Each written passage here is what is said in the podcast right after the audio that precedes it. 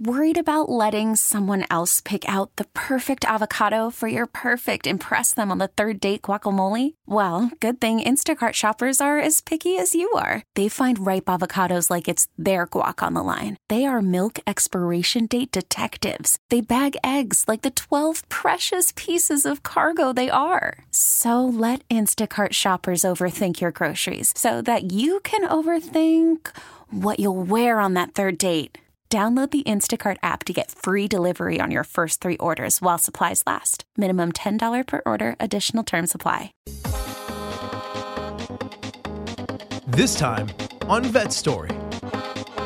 Marines are more likely to be binge drinkers and have a ton of sex partners.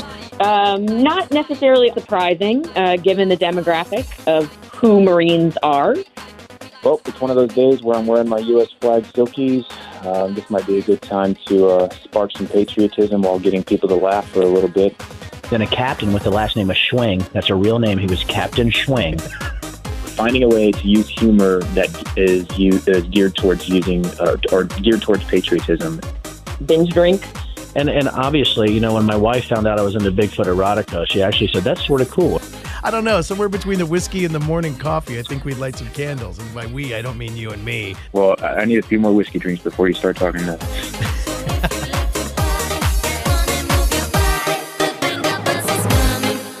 Welcome to Vet Story. I'm your host, Phil Briggs. And a week ago, if you had told me I'd be doing a podcast about binge drinking, streaking, and Bigfoot erotica, I'd have been like, hell no. There's no way that has anything to do with proud military veterans.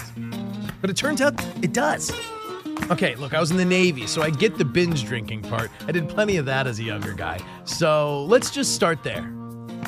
This week, I learned from a Rand Corporation research study that Marines, of all people, are the most likely to binge drink, smoke, and have risky sex.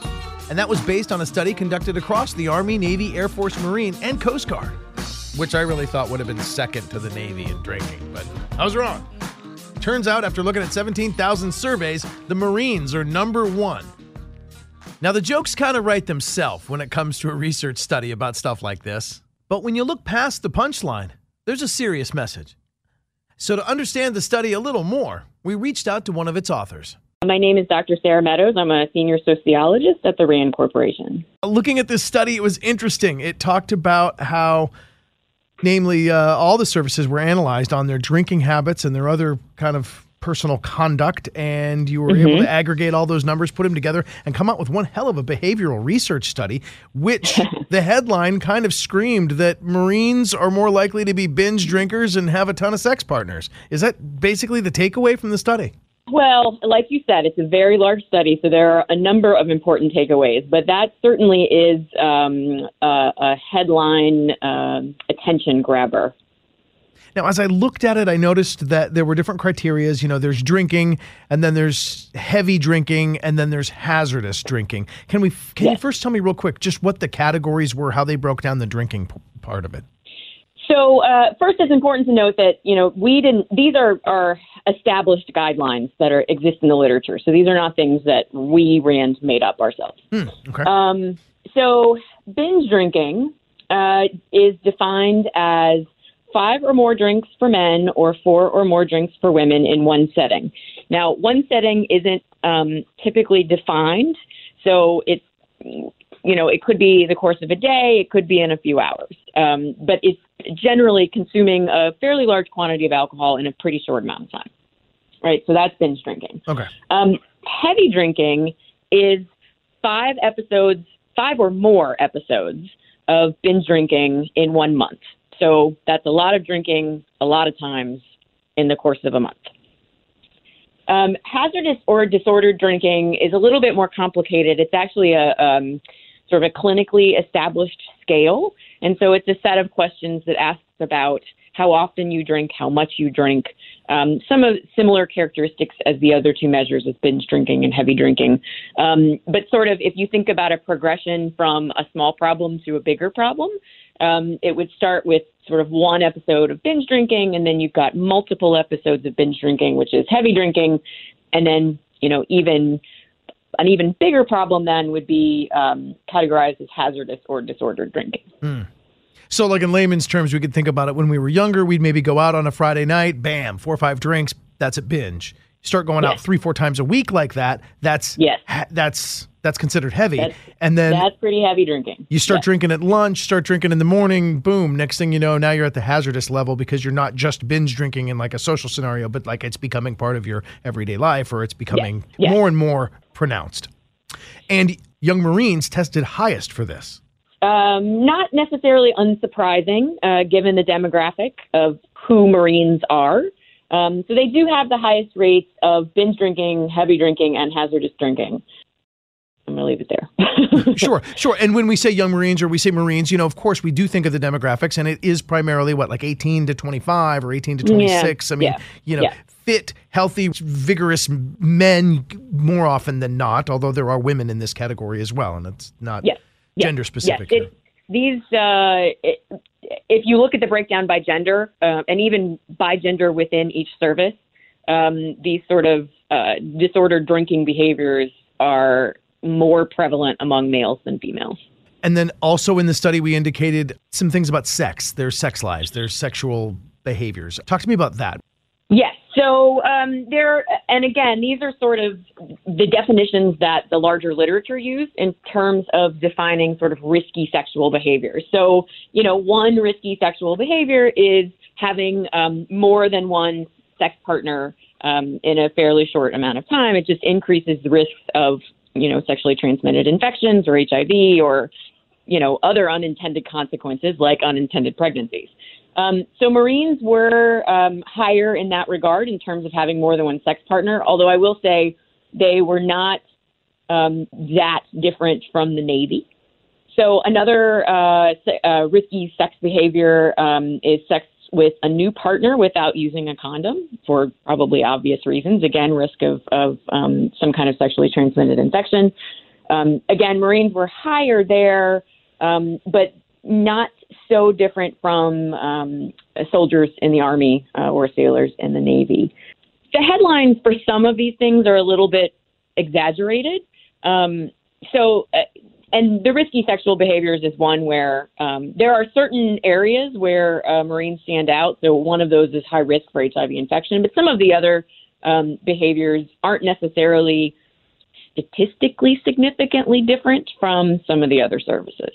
When you think about demographics, a large portion of, of all of the services are young adults. And this some of these behaviors, for good or bad, are more typical among young adults. Sure. And keeping it light before we look at the more significant or uh-huh. serious side of this, I'll say, yeah, you know, when, when we were younger, we used to party and, you know, Jägermeister. And I mean, I was actually disappointed that the Navy didn't score higher in this study. you know, we we swore up and down we could outdrink a Marine, certainly outdrink an Air Force or an Army Uh, guy. And it's in our so- song for crying out loud. Anchors Aweigh includes the words drink to the foam, which I can only think is, you know, finishing your beer before you got to leave port and go back to the ship and, you know, fight the good war. Yeah, there have been a couple of um, uh, media stories released about the, the study with sort of the headlines that the Marines are, are bad, et cetera, et cetera. Um, and it's very it's interesting as a researcher for me to read the comments on some of these articles that have been posted online. Um, and it has been pointed out by several folks um, that the Marine Corps was sort of um, started in a bar, essentially. Oh, And yes, some the famous story of. Tun's Tavern, right? Yes. This is this is not to say that anyone is condoning their behavior, but there is a culture, right? And, and every service has a different culture. Now, those cultures she speaks of have been forged by generations before us. Service members with badass bravado that went off to war, and every service hears about them. The hooah, the hard chargers, the oorah. I get how statistically it could look like that, and certainly generationally, and as a younger individual, you can see why the drinking and the going out and the socializing is all part of the natural course. But she said the study also left us with some important observations that we need to remember going forward. The end goal that everybody wants is a ready force, right? One that is ready to do whatever job or task the military is assigned to do. And the many of the behaviors, the things that we found in the report are potential threats to readiness. The military using the data from this study can sort of identify maybe, you know, hot spots where there are behaviors that service members are engaging in that are a potential threat to readiness. And so, to the extent that the military can try to mitigate or, you know, control these risk factors, all of this is going to improve outcomes for not just service members, but for their families, and again, for overall readiness. So, the takeaway for me as a veteran is that I don't have to be as concerned with readiness for the sake of the military as I have to have readiness to support my family. So, maybe we can cut down some of the binge drinking tendencies earlier in life which will make us all better veterans in the end. Now, from a study about Marines to a former Marine who's been known to take his clothes off for a good cause. Chris White, President Freedom Hard. Chris, I saw you on a viral video running around in your underwear, and I gotta admit, it made me wonder one, who the hell is this guy? And then, two, when I found out that you're a veteran, it made me all the more curious to find out what you're about.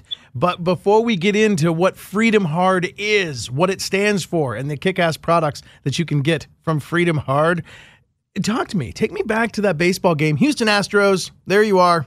And when it was all said and done, this is what it sounded like on the evening news. Only on two now, a man runs across the Astros home turf in nothing but his underwear and winds up in handcuffs.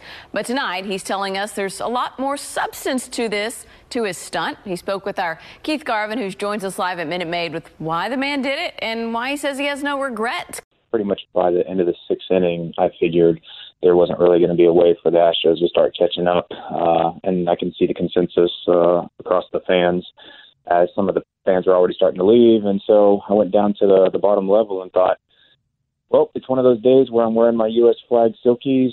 Um, this might be a good time to uh, spark some patriotism while getting people to laugh for a little bit. And I decided um, I'm going to go ahead and pull the trigger and uh, take my clothes off, jump over the fence, and run across the outfield and get people to laugh and see what comes of it. All right, well, here's what came of it. You jump into the outfield, you sprint out to the middle of the outfield. Immediately, security and cops start chasing you. You zig, they zag. Uh, you do a pretty impressive, like, zigzag maneuver 180, and like two of the cops just like take each other out. And uh, tell me about what happens from there. Well, it's interesting that you asked that because um, after I dodged the first cop, uh, the first security guard, I, I basically just spun right out of his uh, attempt to grab me from the waist, and I heard uh, an influx of the cheers from the outfield, and then I saw a little bit heavier set guy coming right after me, and it could not have been played out any more perfect than how it was because the guy lunged right at me after I juked him and I could tell that he took out the guy behind me because I'm already looking the other way, but the, there was an even louder cheer. Uh, I could only tell that it meant that he took the guy out from behind me, and so I saw three other uh, security guards coming down the way, and I easily could have, you know, ran around them a few more times, but I immediately thought, okay, I've already embarrassed two of them. If I embarrass another one, they're not going to take it easy on me when they finally do catch up to me and tackle me. so that's why your hands sort of go up and you just get passive right there and you're like, okay, I made my statement. It was, it was a way to just kind of let it in. Uh, you know, it kind of it, it served its purpose, and, and it, it actually got a little bit better than uh, than, than that uh, after I was handcuffed. Those might be my favorite words from the interview. It actually got better after I was handcuffed.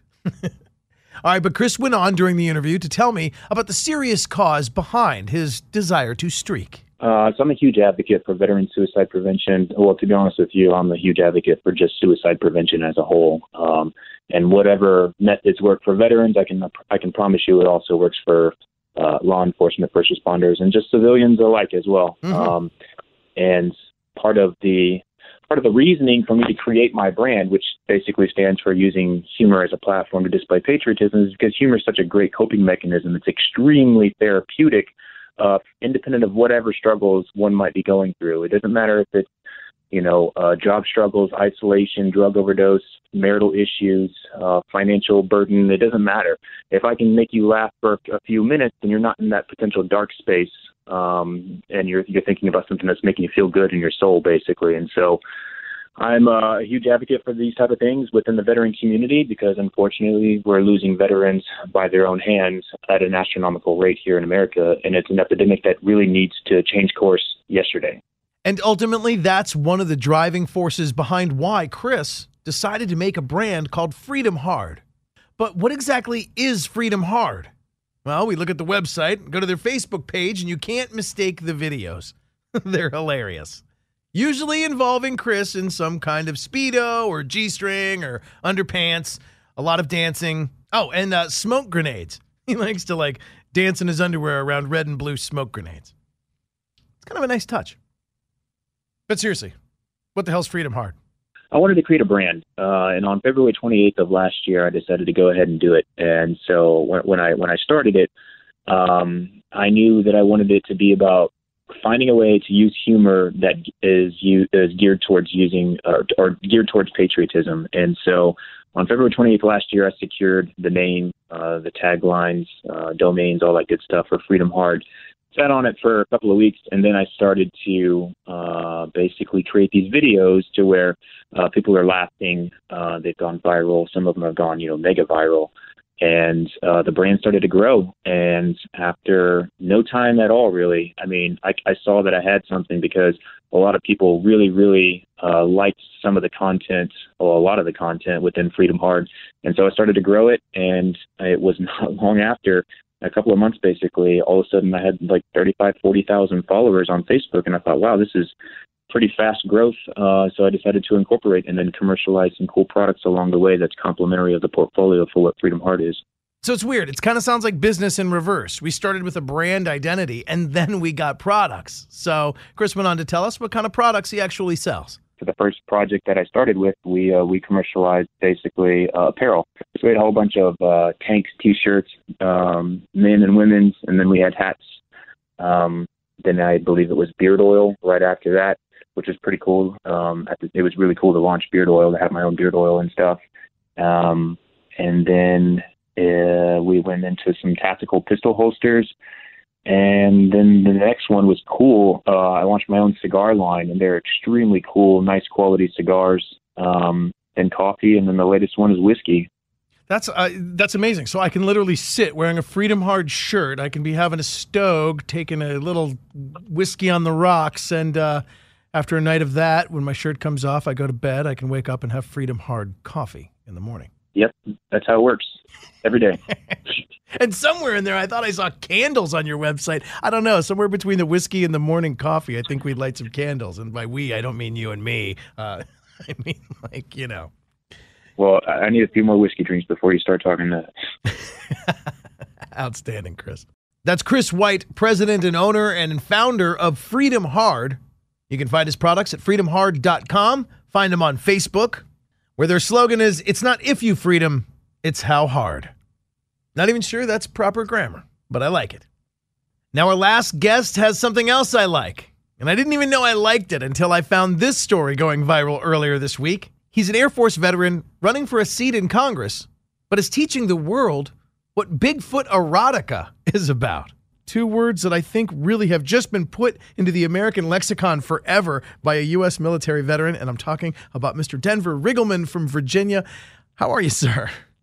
I am doing great. How are you? And yes, those are three incredible different terms to use in one sentence. So fantastic. I mean, yeah. crazy. And uh, for those that I'll bring everybody up to speed, for those that don't live in the DC metro area, you know, you're running for congressional 5th District of Virginia, and uh, you're a Republican running against Democrat Leslie Cockburn. And as politics gets kind of ugly and the mud starts flying, um, somebody picked a fun, funny picture out of your Instagram account, decided to claim that you were somehow into Bigfoot erotica, and thus you got thrust into the national spotlight. No pun intended. Talk to me about how the hell I this think, all happened. You know, I was trending number two on Twitter. You know, Denver Riggleman and Bigfoot. Um, pretty crazy. Um, never thought in a million years that would happen. But no, it was. Uh, you know, when you have a 14 year running gag uh, with your military, former military pals, veteran pals. Um, and you know, you get birthday pictures where they superimpose your head on a Bigfoot body, and you post it to Instagram. I guess for a a uh, an opponent, um, Leslie Cockburn, I, I guess she thought that that was uh, something that I was into Bigfoot erotica, and then so use pictures, my buddy's pictures, and then use that as my Bigfoot erotica proof. And uh, fantastic, you know, it was a lot of fun, and uh, you know, and it exploded in the media. And uh, had awful things said about me, but also very funny things. And a lot of people came to my defense. But I've never in a million years thought that Bigfoot erotica would even be in my lexicon. But now It looks like it is. so incredible. And I bet if you Google my name right now, there's going to be Bigfoot with weird pictures that come up. So you know what? I might be famous forever. Literally, I just did Google your name, and can I read you the headlines I found? Yes, please, please do. I just googled Denver Riggleman. Uh, Bigfoot erotica, Bigfoot erotica becoming pivotal issue in congressional race. Uh, that's by my friends over at CBS. All those Bigfoot erotica jokes are helping normalize white supremacy. That's from the. That's, What? That's from the people at. Uh, let me see. What's the name of that website? Uh, TheVerge.com. That's Oh, that's that's uh, funny. Denver Yeah. The Bigfoot erotica candidate, wants you to know, and then that's where the headline cuts off. Uh, that's from the Daily Beast. Uh, you're the Bigfoot erotica candidate. Um, well, that's that's what I guess that's what she wanted. Um, you know, it, it's easy just to put out a, just a massive fabrication, and that's what you know. It's it's it's a character assassination, and that's what. It's not even Democrats. It's really the far left progressives. You know that they have no idea what's going on, and she's never, you know, she's never worn the cloth either, so she doesn't understand military humor. She understands that we're not going to hide our military humor, and she just doesn't get it. And normal people do. They they're like, this is funny, and uh, and and obviously, you know, when my wife found out I was into Bigfoot erotica, she actually said that's sort of cool. And I'm kidding, by the way, that is a joke. um, but she actually she goes, why didn't you tell me? We're laughing so hard. We said there's nobody dumb enough to take this.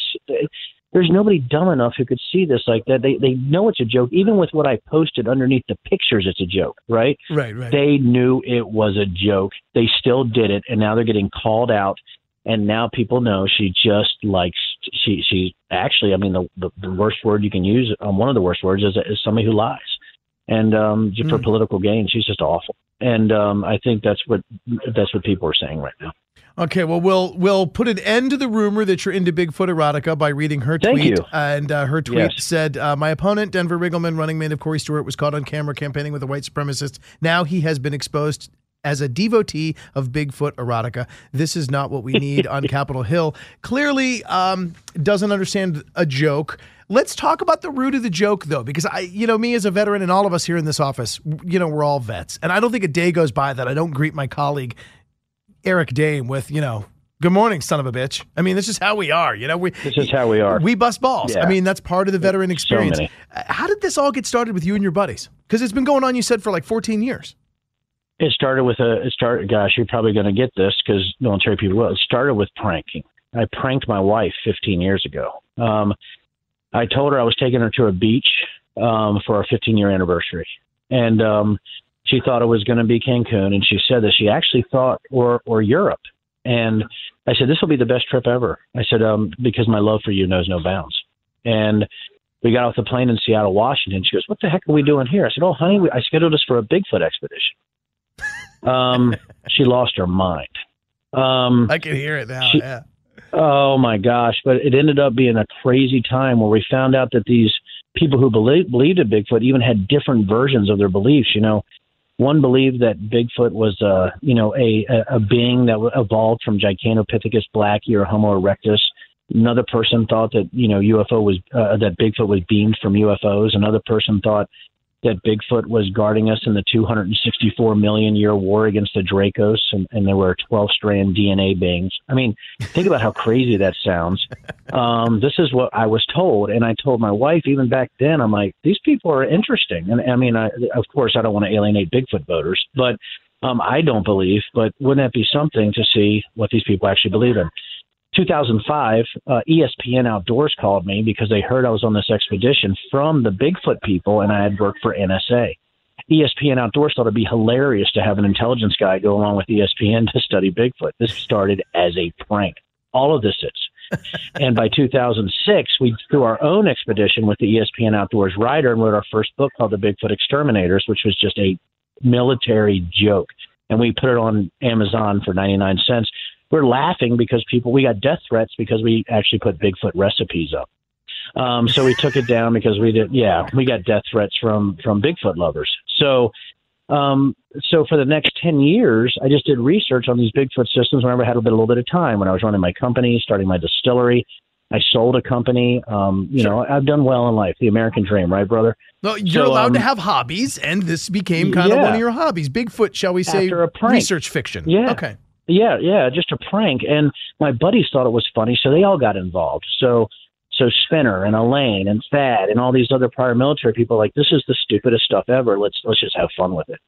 So anytime I have a birthday or anything like that, they'll send a picture of Bigfoot with my head on it, or they'll do artist pictures. Freaking complete joke for years, and this is what you picked up on. It it all was a. pr- it- It's been it's it's like the movie Tag. It's just a bunch of friends that have been doing this for 14 years because we think it's funny. That that's it. it. It's it is that simple. But you know they saw it as Bigfoot erotica because they're just stupid. That's really what it's all about. Well, believe me, the jokes and the ball busting I exchange with my Navy buddies uh, rival Bigfoot erotica. So uh, that's not, Oh, we oh can't my even, we can't even talk about that with an open microphone. I know. So. I know um, we can't. is this So book then? This book, the mating habits of Bigfoot and why women want him. It's real. That's actually a Oh, real real. book.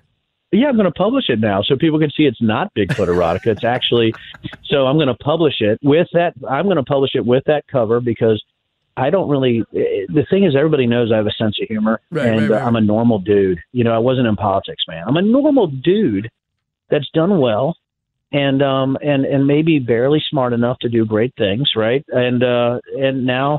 You know, I'm going to publish this book, and you know, I, I just want to thank the Democratic Party and, and Leslie Cockburn for being a great publicist. Thank you. yeah, you don't even need to buy ah, any ads anymore, Denver. You come up number one Oh. on Google search. Um, I'm number one. let I'm number me one. let me ask real quick. uh, Although I'm dying to know why women would want a Bigfoot. Well, let me ask that first. Why why would women want Bigfoot? I mean, I spend a lot of my time and a lot of my spare dollars on you know manscaping and such. Um, Bigfoot would seem to be rather hirsute. I, explain to me why. Why, why would women want? It's Bigfoot? back to nature, man. It's back to nature. no, we uh we were on our second uh, my well the first one my wife and I they they dude this is so funny and why they were doing these Bigfoot training sessions about how to track Bigfoot and me and my military buddies and and uh, you know cuz some came to the expedition and they're looking at me like dude you are nuts and I'm, I start laughing right and then they're like no this is serious I'm like okay so they're having this question and answer session and they had an argument between if Bigfoot was a I, this is real, and and I just want everybody to know before I say this that what I'm about to tell you is real. Okay. This is not made up. There was an argument. First of all, there was an argument between if Bigfoot was descended from man or ape. Okay, okay, this a mythological creature, but just hold on a second. The man side argument said, well, we know he's descended from man, and somebody said, why do you know that? They said because he's proportionate. So the other side said, no, he's from gorillas because there's been no proof that he's proportionate because silverbacks have the smallest genitalia in the simian world. And I'm sitting here listening to this, man. So I, I'm like, is this a real conversation? This, this can't be real.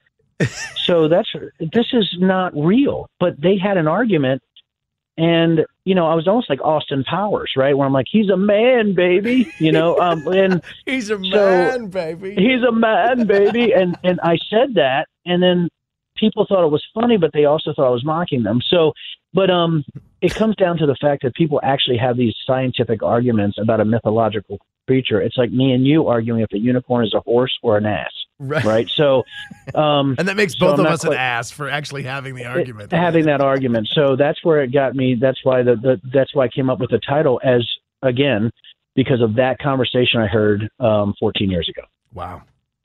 Funny as hell, and uh, I, you know, I don't, you know, they could be onto something. Who knows? Maybe Homo erectus is actually a better name for the Bigfoot erotica movie. I don't know. Maybe the You know, I'm doing. I'm, that's my new book title, I think. yeah. a, so that's a different thing. but, um, Let's go from that now to uh, things that we don't need to debate, things that are in the real world, things that actually have occurred, and Have it's always yes. it's always the source of my vet story, and that is uh, the history of the veteran himself or herself. You're an Air Force guy, you're a Zoomy, and the only reason I have a lot of respect for you as an officer is because I read here in your bio you were enlisted first. Talk to me about just Yes, briefly, yeah. uh, Uh, you know, what the heck you did in the Air Force, man. yeah. So um, um, I got married at 19, man. I got married. I met my wife when we were 16 and 15. So high school sweethearts. Got married at 19, and you know when you get married young, you know I, I did. I won some powerlifting championships. Um, played a little football, did all that kind of stuff. Um, but what I found out is that I wasn't, you know, I had a 1.1 GPA in community college, and my wife was working all the time, and um, so I was pretty much, you know, ha- having a good life from 19 to 22 years old. But around the age of uh, 22, my wife somehow got pregnant. So um, when that happened, you know, I've always wanted to serve. It really wasn't big in our family, you know, because it, it, it, it my uncle was a test pilot in the Air Force, and uh, my other uncle was a chief master sergeant on A-10s, right? So, um, uh, and so I said, hey, you know, I should join the Air Force. I can serve my country and get health care. And uh, that was really my at, at that young age. That was my that was my decision process. So I enlisted in the Air Force. Um, um, got uh, did okay. Got number one out of basic training. Being from the Air Force, probably people laugh, but I did. And uh, then I went to tech school and got number one. I, I think I lost number one by point zero one hundredth of a point, one hundredth of a point or something. And uh, they gave me my pick. So I said, you know, the military brother. I said, I want jets and electronics. They said, you got it. I'm like, I get to work on fighter jets. This is amazing. I got the C-141B Starlifter. It is a jet, but it was a cargo jet. So, okay. So, uh, yeah, dude. And we got we got stationed at lovely McGuire Air Force Base in New Jersey. So, um, you know, went to Keesler for training down in Biloxi. Then we went up to McGuire. So I was there for three years. But while I was there, man, I, I went to school full time and tried to change my life. So I ended up making the National Honor Society. Had a very high GPA. Retook my SATs. Then a captain with the last name of Schwing. That's a real name. He was Captain Schwing. he brought. I swear to God, he's Captain Schwing. I just want to say that again. Captain Schwing brought me into his office and said, Denver, you're barely smart enough to go to college. You need to put for scholarship. I'm like, okay, thanks, brother. And so I did, and I got chosen. And they said, hey, you pick any, co-, and the Air Force said, pick any college in the country, we'll send you. Now, since I was originally from Virginia, my dad was an electrician at the University of Virginia. Um, I said, what if me as a Virginia boy actually became a Wahoo? What if I got into UVA? And I did. Um, oh, good for you. And I ended up getting my the best GPA in my ROTC class, and uh, I was a little too old to fly, so I went into Air Force Intelligence. And from there, things got crazy. Uh, Ten months later, I was on the uh, Serbian border for Operation Allied Force uh, with the 726 Air Control Squadron out of um, Mountain Home Air Force Base, doing some crazy stuff. Say that one more time. Uh, your phone cut out right there. Just go ahead and say ten oh, months later. Start with ten months later. He, oh, I'm sorry. Ten months later, we were. I was in uh, on the Romanian Serbian border for Operation Allied Force. Mm um, with the 726 Air Control Squadron out of Mountain Home Air Force Base. Um, we did some crazy stuff there. And then uh, about a year later, I was in Oman training the Omanis on F 16 ops. Wow. And uh, was trained actually on F 15, F 16, and B 1 intelligence systems. And uh, got read into a lot of special programs that other people weren't privy to at the time. And it was pretty neat to do that kind of mission planning. But then 9 11 happened. So when 9/11 happened, I was with the uh, Mountain Home Air Force Base, the gunfighters. We were the uh, emergency wing at the time on standby. So when 9/11 happened, we immediately deployed to Diego, and uh, you know I, I got to mission plan the first bombing runs to Afghanistan after 9/11. So pretty crazy stuff, and uh, came back, went directly into NSA special projects, got into counter IED work, and also counterterrorism mission management, which you can probably guess what that was. Oh yeah. Um, two, yep. And in 2007, I started my own DoD company, and uh, that's when we went into um, did a bunch of stuff with Big Safari with Air Force acquisitions, uh, top secret acquisitions, and also with uh, my guys worked at Fort Belvoir in the scope cell. So we did a lot of stuff with support to, to Spec Ops, and uh, also did a bunch of stuff for uh, combating uh, terrorism and follow the money stuff. And then uh, 2012, I sold the company. And at that point, I took my wife to Scotland, and she said, "Hey, I said, Hey, uh, you've been following me around for over 20 years. I don't want to work anymore. What do you want to do? And she said, I want to start a distillery. So I built a distillery for her here in uh, Virginia. We came home to Virginia, and now she is CEO and master distiller of Silverback Distillery in Virginia, and I'm still a senior consultant at the Pentagon. That's what's going on, brother. Outstanding. And a, a, a great sense of humor, a great sense of service. Uh, Fascinating, fascinating military background. I I Thank know you. very few people that have gone through DGAR because it's in like the middle of nowhere. I I think the only guys I ever knew that went there were also um, radio broadcasters like myself. Uh, for that's an interesting place. Uh, you know, Diego. You know, when you when you think about it, with what is it, the wild chickens and the mules and the big old coconut crabs, and right. you know, we were in tent city there. But you know, in the Air Force, I got to tell you, it was tough because in the tents. You know, Air Force guys staying in tents, by the way. I don't know if people are in shock right now. Um, they always kept the tent air conditioner way too cold. I would complain. I'm like, you know, I gotta, I gotta put on an extra blanket. You know, you guys need to turn this air conditioner up. Um, I just was not happy with the air conditioning in our tents, man. You know that's bullshit for the for the Air Force. Yeah, and let me just uh, bring everybody else into the joke. The Air Force actually has the best accommodations and the best food of any branch. So every single one of us are envious and hate you for it because you guys have. I know such, you do, and such brilliant duty Hey. stations. I mean, everywhere you go is like steak and and real plates. I was in the Navy. Dude. you know, I mean, we had I w- crappy food on a carrier. It really. And then God bless the grunts on the ground. You know, the guys ripping Oh, MREs bless and 'em. drinking Rip Its. You know, uh, oh man, uh, what uh, God bless them. what great duty, but me- what what great service. Can I just also say awesome that from there you were able to help do some of the first bombing raids or help kind of manage our influence and command our power as we got into Mm-hmm. Yes, what became, you know, this global war on terrorism and through your efforts with uh, the NSA and working at Fort Meade and, and even as a civilian contractor. Um, you know, you're Well, dedi- you're dedicated crazy. to putting an end to that or at least holding the bad guys accountable, finding them and doing what you do with uh, you know, an education given to a, a good old boy. Not not bad for a good old boy, sir.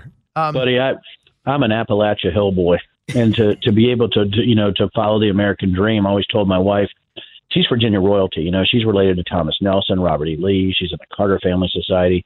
You know, I'm like a mountain dwarf with faulty DNA that come out of the mountains, and you know, and she found me under a bridge, and you know, and so it's really unbelievable that she would marry me and mix my DNA, and then somehow the kids came out with her DNA. I don't know how she did that. Maybe it's because she's a superhero and right. but um, yeah, so my three daughters are just insane. They're insanely gifted, incredible people, Mm. and uh, I've been very fortunate, man, to to live the American dream, and it's only here, and maybe I can help others do that. You know, by taking away the yokes of bondage of government overreach, and that's really what I'm trying to do. Yeah, talk to me real quick before we wrap up. Uh, I don't know, like top two or three things that you would like to see changed, or top two or three things that you would like to do and accomplish should you be given the Well- opportunity, you know, to be elected. Right, I'm in the fifth district here in uh, Virginia, so uh, Southside Virginia is not doing very well economically. So, what I'm looking at, what the farmers have told me, is to take away. They've given me about nine or ten regulatory sets that are just destroying them, and I've been through it myself because I run an agriculture with our distillery. So, um, I'm going to take away the regulations. I also want to make sure their tax cuts are made permanent because they said that's the only thing getting them through. But I need to help incentivize infrastructure down there. Um, it's really bad down the south side in the fifth and uh, you know people are working around some years and years of of really jobs being taken away uh, based on loss of textile manufacturing, tobacco farming, all that kind of stuff. So my job is to make sure that I give them the freedom to to change or to grow an economy that's been killed, you know, over the last 20 years. And it's been really eye opening to me, brother, to to to talk to people, you know, that have thousand acre farms they don't know if they're going to make it another month. And so if I get, you know, I, I get sort of, you know, military emotional about these cats because they're just amazing. Mm-hmm. Uh, and let me tell you one quick story, and I know we have to go, but um, I had a, a farmer and his wife, a dairy farmer, and they had their two daughters waiting for me uh, with their cows. And they were two gorgeous cows. And we're walking away, and I said, Man, that's pretty cool that your daughters have their own cows. And here's what he told me. So I had to. And I looked at him and said, Why is that? Because well, I had to give them stock in our company and to give them 100%, 100% stock in our stock for the cows. Because if we go bankrupt, they don't lose their cows. So they can keep their cows. Brother, Mm. that is what's happening out there. And I guess there's a lot of great news on the economic front, but there's places in our country that still need help. And that's why I'm running. Do you foresee helping them via deregulation, or foresee them through, foresee assistance coming in the form of, uh, I don't know, a government program? I mean, that doesn't sound very Republican to create a program. It's to not, help you know. someone else, but I mean, you know, it's kind of against sort of big government. Um, but how It is. how how would you foresee the assistance coming? Well, even, you know, whether you like the Farm Bill or not, they incentivized infrastructure growth down in Southside Virginia. Um, but they've also, but also what we have is that everything has been sort of forced into Northern Virginia and also into Southern Maryland for government programs and government largesse. Mm. So my idea is this: incentivize infrastructure growth is going to help with business. So let's incentivize private businesses, not with tax dollars, right? Because I'm totally against that. But let's incentivize them with tax cuts. And if we have to grow infrastructure, let's let's use education dollars because right now the problem that you have in, for the schools on South Side is that they don't have internet. So you have kids going to library parking lots trying to do their homework assignments. So my my my take on this is this: I'm a business guy. How do we incentivize it? So here's what we're going to do. We're going to use dollars. So we're going to, if there's any federal dollars that are already being used for military facilities or things like that, I'm going to fight for them down in South Side. But I think educational dollars needs to be moved to infrastructure and not wasting it in, in so many other areas. Hmm. And as far as incentivizing private business, why don't we do that and say, listen, this is what you get if you go down there. Not only that, we're going to guarantee an infrastructure bill based on incentivization. So let's have private business incentivized to do this and make it worth their while. That's my first. That's my first idea on how I'm going to make it happen. I like to hear from you. It's always good to encourage another veteran to do something in the realm of you know public service, and um, it sounds like you got your head on straight. Despite what I find when I Google your name, Denver mm. Riggleman, you're more than just Bigfoot erotica. Uh, pleasure well, to talk to you. you. And uh, will you come back? Will you come back on Vet Story and kind of update me on the campaign and see where we go from here? Anytime. Anytime. Anytime. I'll do it. Roger that, sir. I might, I'd be honored, to be honest with you. I'd be honored. Thank you. Very cool, man. Hey, great getting to know you. We'll talk to you really soon. Thanks, man. You take care. All right, that does it right there. Those are easily the three weirdest stories I could have found this week. And somehow, they were all veteran related. I'll be walking the earth looking for more great stories to tell. If you have one, feel free to contact me, Phil, at connectingvets.com. You want to hear more podcasts? That's the same website, connectingvets.com. Go under the podcast tab and look for Vet Story. And you can find me sharing my weird interpersonal thoughts on Twitter every day at Phil Briggs Vet. I'll talk to you again next week where I'll find more great stories from the battlefield to the bar stool, and we'll share them right here on Vet Story.